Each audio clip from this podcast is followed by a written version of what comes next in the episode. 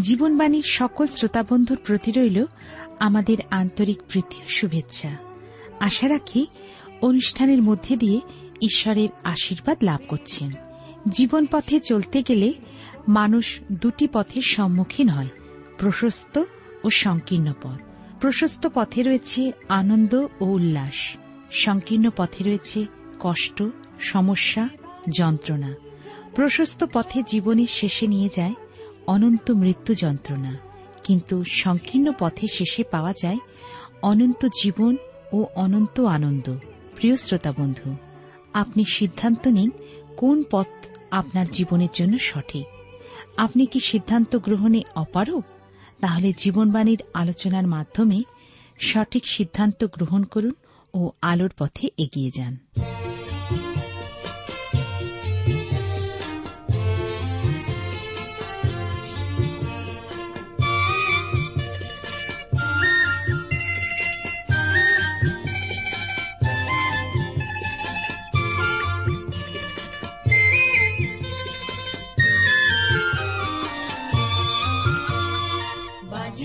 কালের very মুক্তি লগন কাল ভেরি শিলা ওই দাঁড়িয়ে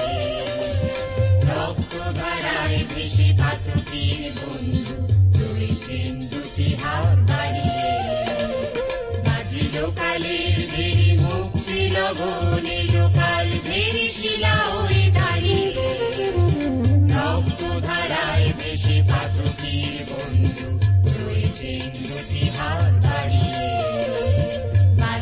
বাজিল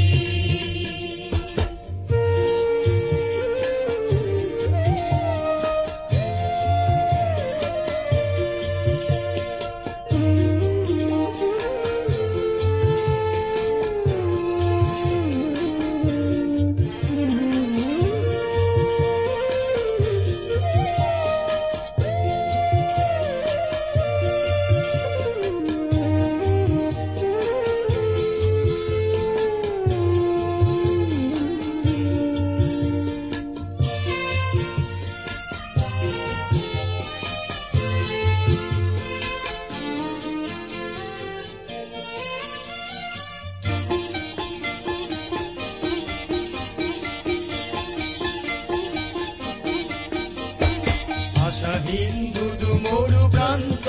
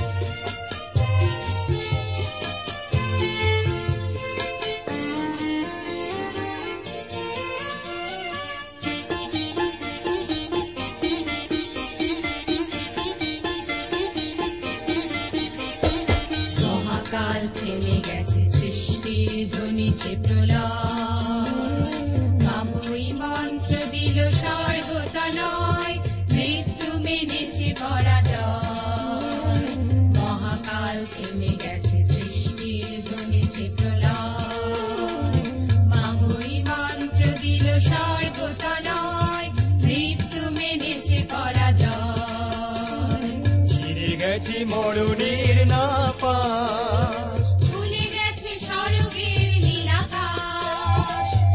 গেছি মরুণীর না পা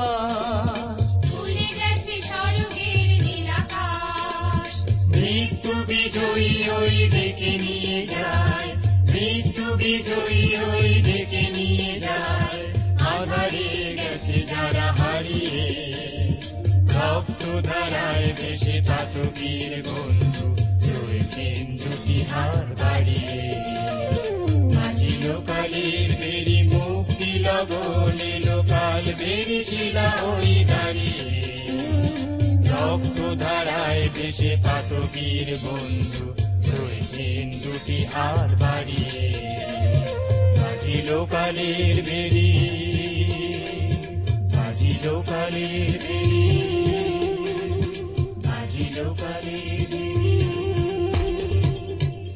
প্রিয় শ্রোতা বন্ধু, প্রভু খ্রিস্টের মধুর নামে আপনাকে জানাই আমার আন্তরিক প্রীতি, শুভেচ্ছা ও ভালোবাসা।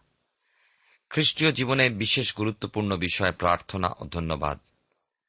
জগতিস্থ আসক্তি পরিত্যাগ করে ঈশ্বরীয় ঊর্ধ্বস্থ স্থানে স্থির থেকে ক্রমান্বয়ে বৃদ্ধি পাওয়ার জন্য আমাদের প্রার্থনা ধন্যবাদ রূপ দুটি পক্ষ অবশ্যই প্রয়োজন। প্রথম শতাব্দীতে খ্রিস্টীয় মণ্ডলী স্থাপনে প্রেরিতগণকে অত্যাধিক নিগ্রহ সহ্য করতে হয়েছিল। কিন্তু বাইবেল শাস্ত্রে পুরাকাল হতে ঈশ্বরের নির্দেশ সমস্ত ভক্তদের উপরে, তাঁর কার্যকারীদের উপরে দত্ত হয়েছে। সাহস করো। এই সাহস প্রাপ্তির পশ্চাতে সর্বসময় থেকেছে তাদের সাহস প্রদানকারীর উপরে অগাধ বিশ্বাস ও দৃঢ় নির্ভরতা। আমাদের আজকের দিনের বিশ্বাসভূমি প্রভু যীশু খ্রিস্ট পুনরুত্থিত ঈশ্বর, তার উপরে বিশ্বাসে নির্ভর করে আমরা যেন সাহসপূর্বক ঈশ্বরের এই বিশ্বজোড়া দ্রাক্ষাক্ষেত্রে কার্য করি। তার জন্য তিনি পবিত্র আত্মার মাধ্যমে আমাদেরকে সতত প্রেরণা দিয়ে চলেছেন। খ্রিস্ট বিশ্বাসী, আপনি অবশ্যই আপনারও বিশ্বাসের প্রার্থনায় আমাদেরকে সাহায্য করুন। আপনার প্রার্থনা হল খ্রিস্টীয় জীবনে এক অস্ত্র। তা আমাদেরকে প্রভুর উদ্দেশ্যে মানুষের হৃদয় রাজ্য জয় করতে সহায়তা করবে। আর আপনাকে নিজেকেও এক জয়প্রাপ্ত পুত্র সন্তানে পরিণত করবে, যা অনন্তকালে প্রভুর সিংহাসনের অধিকারী করবে আপনাকে। প্রথম শতাব্দীতে প্রার্থনাই ছিল প্রেরিতদের শক্তি। পিতর ও জহুনকে যখন ভয় প্রদর্শন করে সদ্যুকীদের চক্রান্তে যোগদানকারী ও হানন, কায়াফা, প্রাচীনবর্গ প্রভৃতি সকল শাসিয়ে ছেড়ে দিয়েছিল, তখন তারা উভয়ে কি করেছিলেন? বিরোধী পক্ষ তাদেরকে ভয় প্রদর্শন করে ছেড়ে দিতে বাধ্য হয়েছিল, তার কারণ জনগণ ওই অদ্ভুত চিহ্ন কার্যে সত্য ঈশ্বরে খ্রিস্টের গৌরব করে চলছিল। দ্বিতীয়ত, অলৌকিকভাবে সুস্থতাপ্রাপ্ত ব্যক্তি চল্লিশের ঊর্ধ্বে বয়প্রাপ্ত। একটা ক্ষুদ্র শিশু, কিশোর, বালক বা অল্প বয়স্ক কেউ নয়, ছিল না নাবালক বা নাবালিকা, একজন চল্লিশের ঊর্ধ্বে বয়প্রাপ্ত ব্যক্তির নিজস্ব মতামতের মূল্য আছে বই কি? ওই ব্যক্তির আচার আচরণ ঈশ্বর প্রশংসা প্রেরিতদের সঙ্গগ্রহণ ইত্যাদি প্রমাণ দিয়েছিল সেদিন যে নাসরিতীয় প্রভু যীশু খ্রিস্টের নামে সুস্থতা প্রাপ্ত হয়েছে। এ সমস্ত কারণেই পিতর ও জোহনকে শুধু ভয় প্রদর্শন করে ছেড়ে দেওয়া ব্যতি রেখে গত্যন্তর ছিল না। এখন দেখব পিতর ও জোহন তাদের হতে মুক্তি লাভ করে কি করেছিল। প্রেরিত তার চারের অধ্যায় তেইশ থেকে ছাব্বিশ পদে দেখি। তাহাদেরকে ছাড়িয়ে দেওয়া হইলে পর তাহারা আপন সঙ্গীদের নিকটে গেলেন এবং প্রধান যাজকগণ ও প্রাচীনবর্গ তাহাদিকে যাহা যাহা বলিয়াছিলেন সে সকলেই জানাইলেন।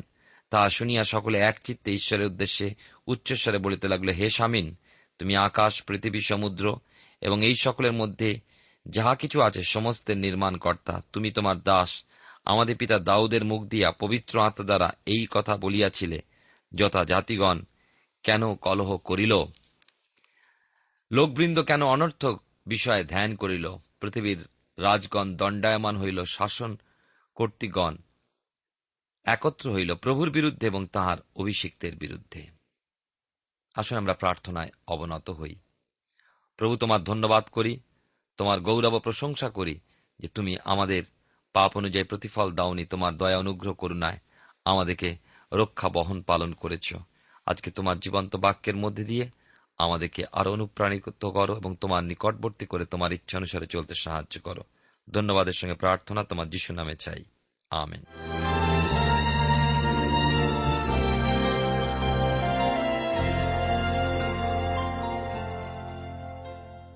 প্রিয় শ্রোতা বন্ধু, আপনি জীবনবাণীর অনুষ্ঠান শুনছেন। এই অনুষ্ঠানে আমি আপনাদের কাছে বাইবেলের নতুন নিয়মে প্রেরিতদের কার্যকরিতা চারের অধ্যায় থেকে আলোচনা করছি, তেইশ পদ থেকে ২৬ পদ পর্যন্ত পাঠ করেছি। আমরা দেখি যে তাঁরা ফিরে এলেন তাদের মণ্ডলীতে, তাদের দলভুক্ত খ্রিস্টানুগামীদের মধ্যে। নিজেদের সমস্ত ঘটনার বিবরণ দিলেন, খুব উচ্চমানের মণ্ডলী গঠিত হয়েছিল কথা আমি বলতে চাইছি না, কিন্তু তাদের বহুমূল্য চাবিটি ছিল তাদের প্রার্থনা। সাধারণ প্রার্থনা হতেও এ ছিল উচ্চমানের অর্থাৎ প্রশংসা গীত বলা যায়।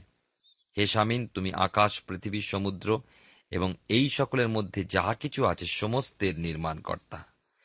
প্রথম শতাব্দীর মণ্ডলী স্থির নিশ্চিত যে প্রভু যীশু খ্রিস্ট স্বামী, প্রভু, সৃষ্টিকর্তা, ঈশ্বর। কিন্তু আপনি কি জানেন, প্রভু যীশু খ্রিস্ট ঈশ্বর একথা কি স্থির নিশ্চিতভাবে বলতে পারেন আপনি? আমার ভয় হয়, আজকের দিনে কত মণ্ডলী এই চিরন্তন সত্য জানে না, জানতে রাজিও নয়। এ এক গুরুত্বপূর্ণ বিষয়।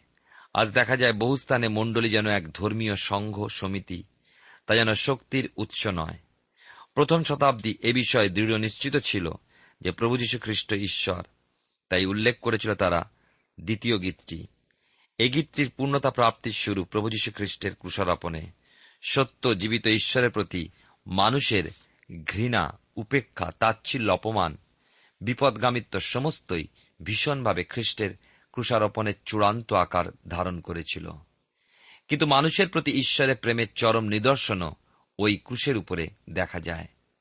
অভিষিক্ত খ্রিস্টের প্রতি যেমন তার অনুগামী অভিষিক্তগণ আজও পর্যন্ত ওই ঘৃণার শিকার হয়ে চলেছে। কারণ কি? কারণ দাস কখনো গুরু হইতে শ্রেষ্ঠ নয়। প্রভু তো বলেছেন, জগৎ যদি তোমাদিওকে দেশ করে, তোমরা তো জানো, সে তোমাদের অগ্রে আমাকে দেশ করিয়াছে। তোমরা যদি জগতের হইতে, তবে জগৎ আপনার নিজস্ব ভালোবাসিত। কিন্তু তোমরা তো জগতের নহ, বরং আমি তোমাদিওকে জগতের মধ্য হইতে মনোনীত করিয়াছি। এই জন্য জগৎ তোমাদিওকে দেশ করে। লোকে যখন আমাকে তাড়না করিয়াছে, তখন তোমাদিওকে তাড়না করিবে। কারণ আমাকে যিনি পাঠাইয়াছেন, তাহাকে তাহারা জানে না। আমি যদি না আসিতাম ও তাহাদের কাছে কথা না বলিতাম, তবে তাহাদের পাপ হইত না। কিন্তু এখন তাহাদের পাপ ঢাকিবার উপায় নাই। কেউ কখনো করে নাই যদি আমি তাহাদের মধ্যে সেরূপ কার্য না করিতাম, তবে তাহাদের পাপ হইত না। কিন্তু এরূপ হইল যেন তাহাদের ব্যবস্থায় লিখিত এই বাক্য পূর্ণ হয়। তাহারা অকারণে আমাকে দেশ করিয়াছে।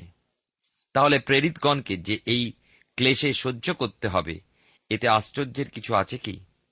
প্রভু তাদের আরও বলেছিলেন, সত্যের আত্মা সহায় হলে খ্রিস্টের বিষয়ে সাক্ষ্য দেবেন। তার সঙ্গে আরও বললেন, আর তোমরাও সাক্ষী কারণ তোমরা প্রথম হইতে আমার সঙ্গে সঙ্গে আছো। তাই শিষ্যগণ প্রেরিত পদে নিযুক্ত হয়ে বিরোধীদের সম্মুখে বলতে পেরেছিলেন, আমরা যা দেখিয়াছি ও শুনিয়াছি, তাহা না বলিয়া থাকিতে পারি না। সাহসের সঙ্গে তারা জানিয়েছিলেন ওই সমস্ত মানুষের ভয় প্রদর্শন ও নিষেধাজ্ঞা। গুণ অপেক্ষা ঈশ্বরের কথা ও আদেশই শোনা বিহিত বলে তারা মনে করেন। তাই তারা নানা বিরোধিতা সত্ত্বেও প্রভুর সাক্ষীরূপে বিশ্বস্ত রইলেন ও প্রার্থনা প্রশংসায় জেগে থাকলেন। প্রেরিত তার সাতাশ পদ থেকে একত্রিশ পদ চারের অধ্যায়। তারা তাদের প্রার্থনায় এই বিষয় রাখলেন না যে, প্রভু, এই ক্লেশ হতে আমাদের বাঁচাও। এই ক্লেশ আমাদের হতে দূর করো। কিন্তু তারা চেয়েছিলেন সাহস, ঈশ্বরের বাক্য প্রচার করণার্থে সাহস ও শক্তি। প্রভু যেন আরোগ্য সাধনার্থে হস্তবিস্তার করেন চিহ্ন কার্য অদ্ভুত লক্ষণ সহ সমস্যা, অভাবগ্রস্ত মানুষকে উত্তর প্রদান করুন। সত্য জীবন্ত ঈশ্বরকে চিনতে সাহায্য করুন মানুষকে। চেয়েছিলেন ক্লেশ সহ্য করার শক্তি ঈশ্বর হতে। আজকের দিনে অল্প কতক ব্যতি রেখে অধিকাংশই ক্লেশ হতে দূরবর্তী থাকতে ইচ্ছুক। প্রভুর পক্ষে থেকে ক্লেশ সহ্যতে তাদের আনন্দ নেই। তিরিশ এবং একত্রিশ পদে লক্ষ্য করুন এই অংশে। বিশেষ করে পবিত্র আত্মার পূর্ণতা প্রথম শতাব্দীর মণ্ডলীতে কেরকম?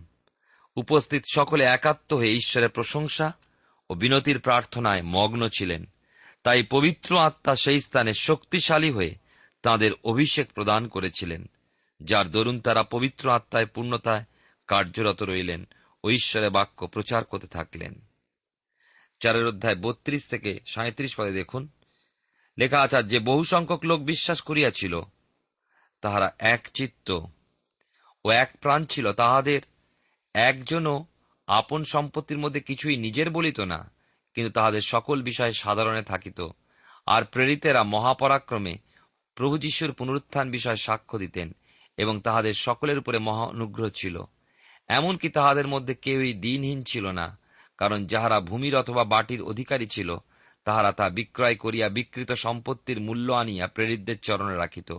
পরে যাহার যেমন প্রয়োজন তাহাকে তেমনি দেওয়া হইত। আর জোসেফ যাহাকে প্রেরিতেরা বার্ণবা নাম দিয়াছিলেন, অনুবাদ করিলে এই নামের অর্থ প্রবোধের সন্তান। যিনি লেবীয় এবং জাতিতে খুব প্রিয়, তাহার একখণ্ড ভূমি থাকাতে তিনি তাহা বিক্রয় করিয়া তাহার মূল্য আনিয়া প্রেরিতদের চরণে রাখিলেন। সেই সময় মণ্ডলীতে ছিল এক প্রাণ ও এক চিত্ত অবস্থা। ফলে তাদের উপরে ছিল ঈশ্বরের পরাক্রম ঈশ্বরের অনুগ্রহ। তাই ছিল মণ্ডলী বৃদ্ধি, ছিল ঐক্য। সুসমাচার প্রচারের এই ছিল কেন্দ্র। খ্রিস্টের পুনরুত্থান। মণ্ডলীর মধ্যস্থিত আত্মিক অবস্থা ছিল উন্নত। তার জন্য মণ্ডলীর জীবনযাত্রাও সেই সময় সুন্দর ঐক্যে অতিবাহিত হতো। প্রকৃত বিষয় হল, প্রভু যীশু খ্রিস্টের সঙ্গে অন্তরঙ্গ সম্পর্ক স্থাপন করে চললে মন্ডিলস্থ ভাই বোনদের মধ্যেও এমন ঐক্য বজায় থাকে। পরে আমরা একজন প্রেরিতের বিষয় আরও পাব, যার নাম বর্ণবা তিনিও তার একখণ্ড জমি বিক্রি করে সেই অর্থ বা মূল্য এনেও প্রেরিতদের পায়ে রাখলেন। এইভাবে তারা নিজেরাও আদর্শ রক্ষা করে চলতেন। এবার আমি আসব প্রেরিতদের কার্যবিবরণ তার পাঁচের অধ্যায়। এখানে আমরা অননীয় ও সাফিরার বিবরণ আরও লক্ষ্য করি দ্বিতীয় নিগ্রহের সময়কালীন কথা। সাধু পিতরের দেওয়া সেই মহান শিক্ষার ফল লক্ষ্য করব। প্রথম শতাব্দীর মণ্ডলীতে এলো প্রথম ত্রুটি অননীয় ও সাফিরার মৃত্যুর মাধ্যমে বোঝা যায়। তারা খ্রিস্টীয় সন্তান হয়ে থেকেও খ্রিস্টীয় জীবনযাপনে আত্মিক মানকে স্থির রাখতে পারেনি। চতুর্থ অধ্যায় শেষে আমরা পেয়েছি বার্নবার পরিচয়। তাকে এই পঞ্চম অধ্যায় পাব আবার। প্রথম শতাব্দীর এক আশ্চর্য সেবক ছিলেন তিনি। ঈশ্বরের প্রকৃত এক সাধু। প্রেরিত পৌলের ঐশ্বরিক সেবাকার্যে প্রথম অংশী। গালাতীয় সেই কঠিন সেবাকার্যও ছিল। তাদের এক আশীর্বাদের সেবা। কিন্তু প্রথম শতাব্দীর মণ্ডলীতে যে ত্রুটির বিষয় লক্ষিত হয়, সে বিষয়টি কি? সেই প্রসঙ্গে আজকের পাঠের আমাদের শুরু। এবং পাঁচের অধ্যায়ের শুরু, পাঁচের অধ্যায় এক থেকে চার পদে দেখুন কি লেখা আছে, কিন্তু অননীয় নামে এক ব্যক্তি এবং তাহার সহিত তাহার স্ত্রী সাফিরা একটি সম্পত্তি বিক্রয় করিল এবং স্ত্রীর জ্ঞাতসারে তাহার মূল্যের কিছু রাখিয়া দিল আর কত কানিয়া প্রেরিতদের চরণে রাখিল। তখন পিতর কইলেন অননীয় শয়তান কেন তোমার হৃদয় এমন পূর্ণ করিয়াছে যে তুমি পবিত্র আত্মার কাছে মিথ্যা বলিলে এবং ভূমির মূল্য হইতে কতকটা রাখিয়া দিলে? সেই ভূমি থাকিতে কি তোমারই ছিল না? এবং বিকৃত হইলে পর কি উহা তোমার নিজ অধিকারে ছিল না? তবে এমন বিষয় তোমার হৃদয় কেন ধারণ করিলে? তুমি মনুষ্যদের কাছে মিথ্যা কথা কহিলে, এমন নয়, ঈশ্বরের কাছে কহিলে। বার্নবার অনুকরণে হয়তো অননীয় ও সাফিরা প্রেরিতদের চরণে কিছু দিতে ইচ্ছুক হয়েছিল। তবে বার্নবার ন্যায় মনোভাব তাদের ছিল না। ছিল নিজেদের নাম প্রচারের উদ্দেশ্য। কিন্তু তারা মিথ্যার মাধ্যমে এই কাজ করেছিল। তারা বিকৃত মূল্যের কিছু অংশ নিজেদের কাছে গুপ্ত রেখে তবেই অবশিষ্টাংশ প্রেরিতদের চরণে দিয়েছিল। অথচ মণ্ডলীতে সেই সময় স্থিরীকৃত ছিল একজনও আপন সম্পত্তির কিছুই নিজের বলতো না।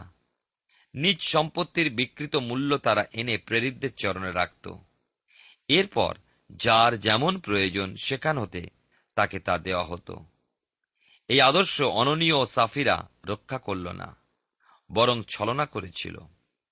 প্রিয় শ্রোতা বন্ধু প্রিয় ভাই বোন, আমরা প্রভুর বেদিতে আমাদের স্তব, স্তুতি, প্রার্থনা, ধন্যবাদ উৎসর্গ করার সময় গান করে থাকি, সব করি অর্পণ। কিন্তু আমরা কি নিজেদেরকে যাচাই করে দেখি একটি বারও যে আমরা আমাদের সর্বস্ব উৎসর্গ করেছি কিনা?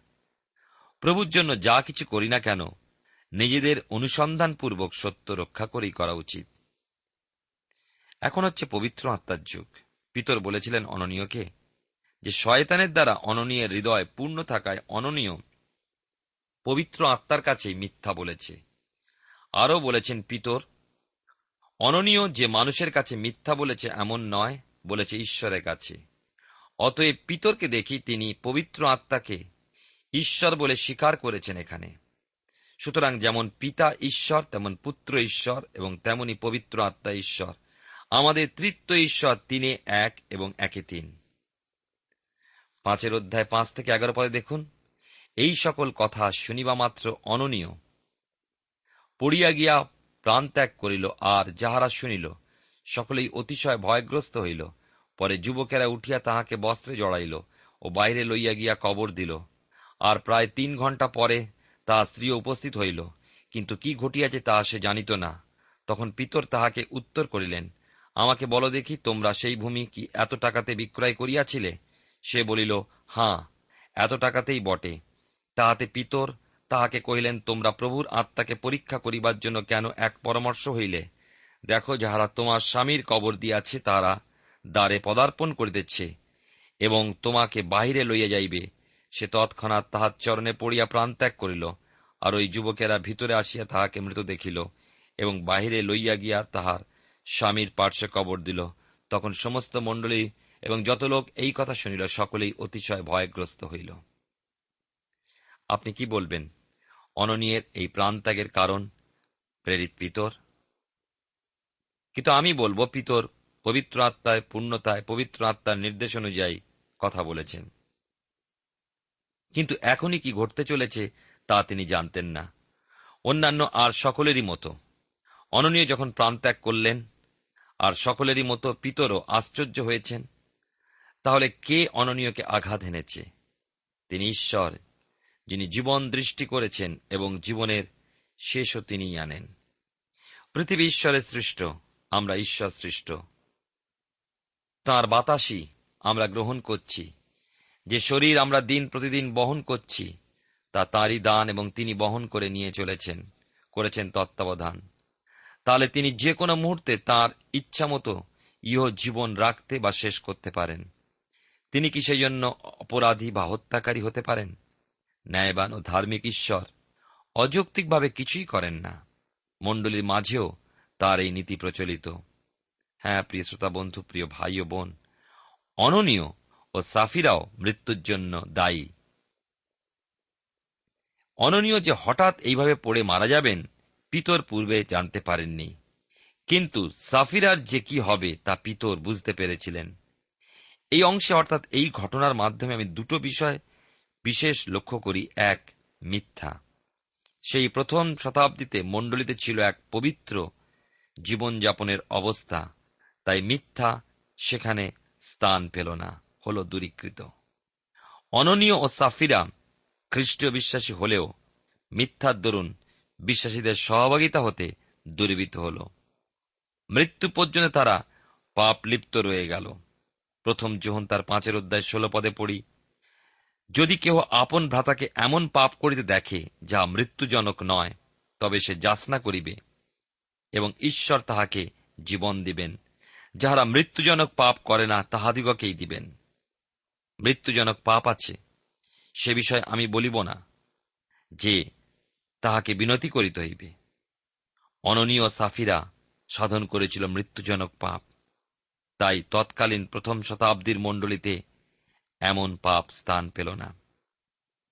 এই ছিল মণ্ডলীতে ত্রুটির প্রবেশ, তাই প্রয়োজন ছিল নিয়ম শৃঙ্খলার কিন্তু পরবর্তী সময় মণ্ডলী আর ওই পূর্বের অবস্থার ন্যায় পবিত্র হয়ে উঠতে পারেনি। হ্যাঁ পবিত্র আত্মার শক্তি ঠিকই কাজ করতেন।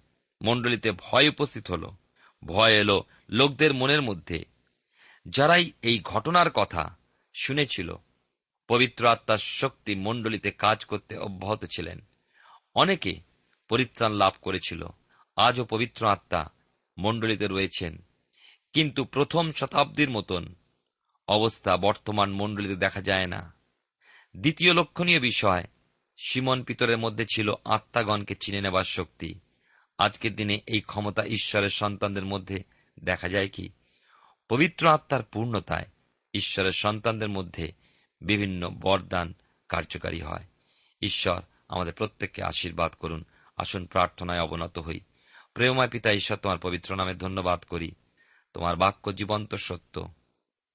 তোমায় ধন্যবাদ দিই। আমাদেরকে তুমি চেতনা দিলে, যেন তোমার পবিত্র আত্মার বিরুদ্ধে আমরা মিথ্যা না বলি। আমাদের মুখকে তুমি সংযত করো। আমাদের হৃদয়কে তুমি পরিষ্কার করো। আমাদের প্রত্যেক শ্রোতা বন্ধুকে আশীর্বাদ করো। যিশুর নামে প্রার্থনা চাই। আমেন।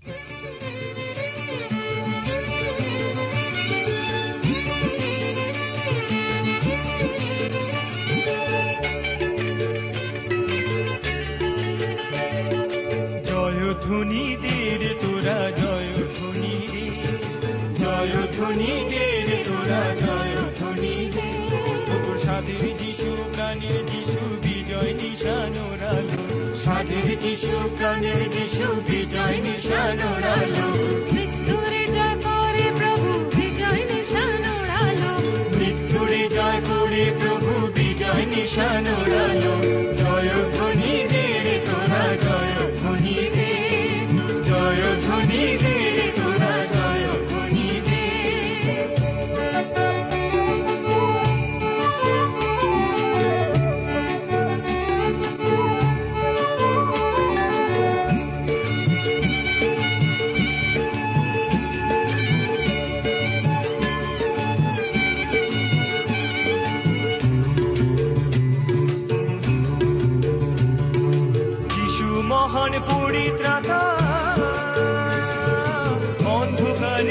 অন্ধকারে আলো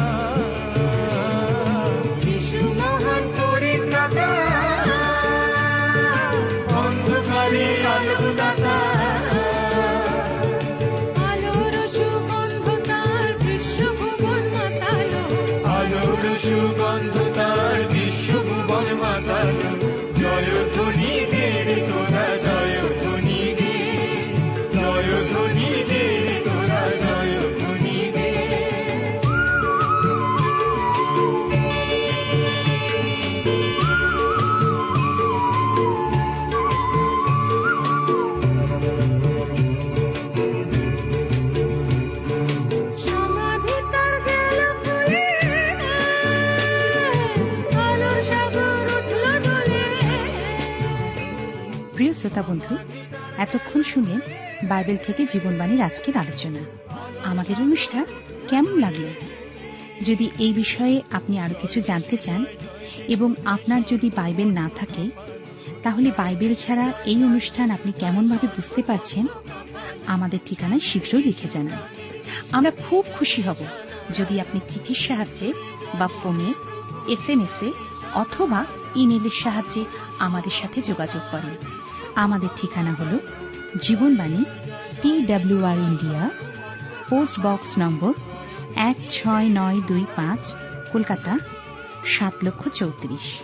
আবার বলছি, Jibanbani T W R India post box number এক ছয় নয় দুই পাঁচ, কলকাতা, সাত শূন্য শূন্য শূন্য তিন চার। আমাদের ইমেলের ঠিকানা হল Bengali TTV at radio eight eight two dot com আবার বলছি Bengali TTV at radio eight eight two dot com আমাদের phone number two four three eight double zero four five two four three eight double zero four five এবং আমাদের mobile নাম্বারটা লিখে নিন nine four double three four nine seven two three five আবার বলছি nine four double three four nine seven two three five আজকের সময় এখানেই শেষ। বিদায় নিচ্ছি। নমস্কার।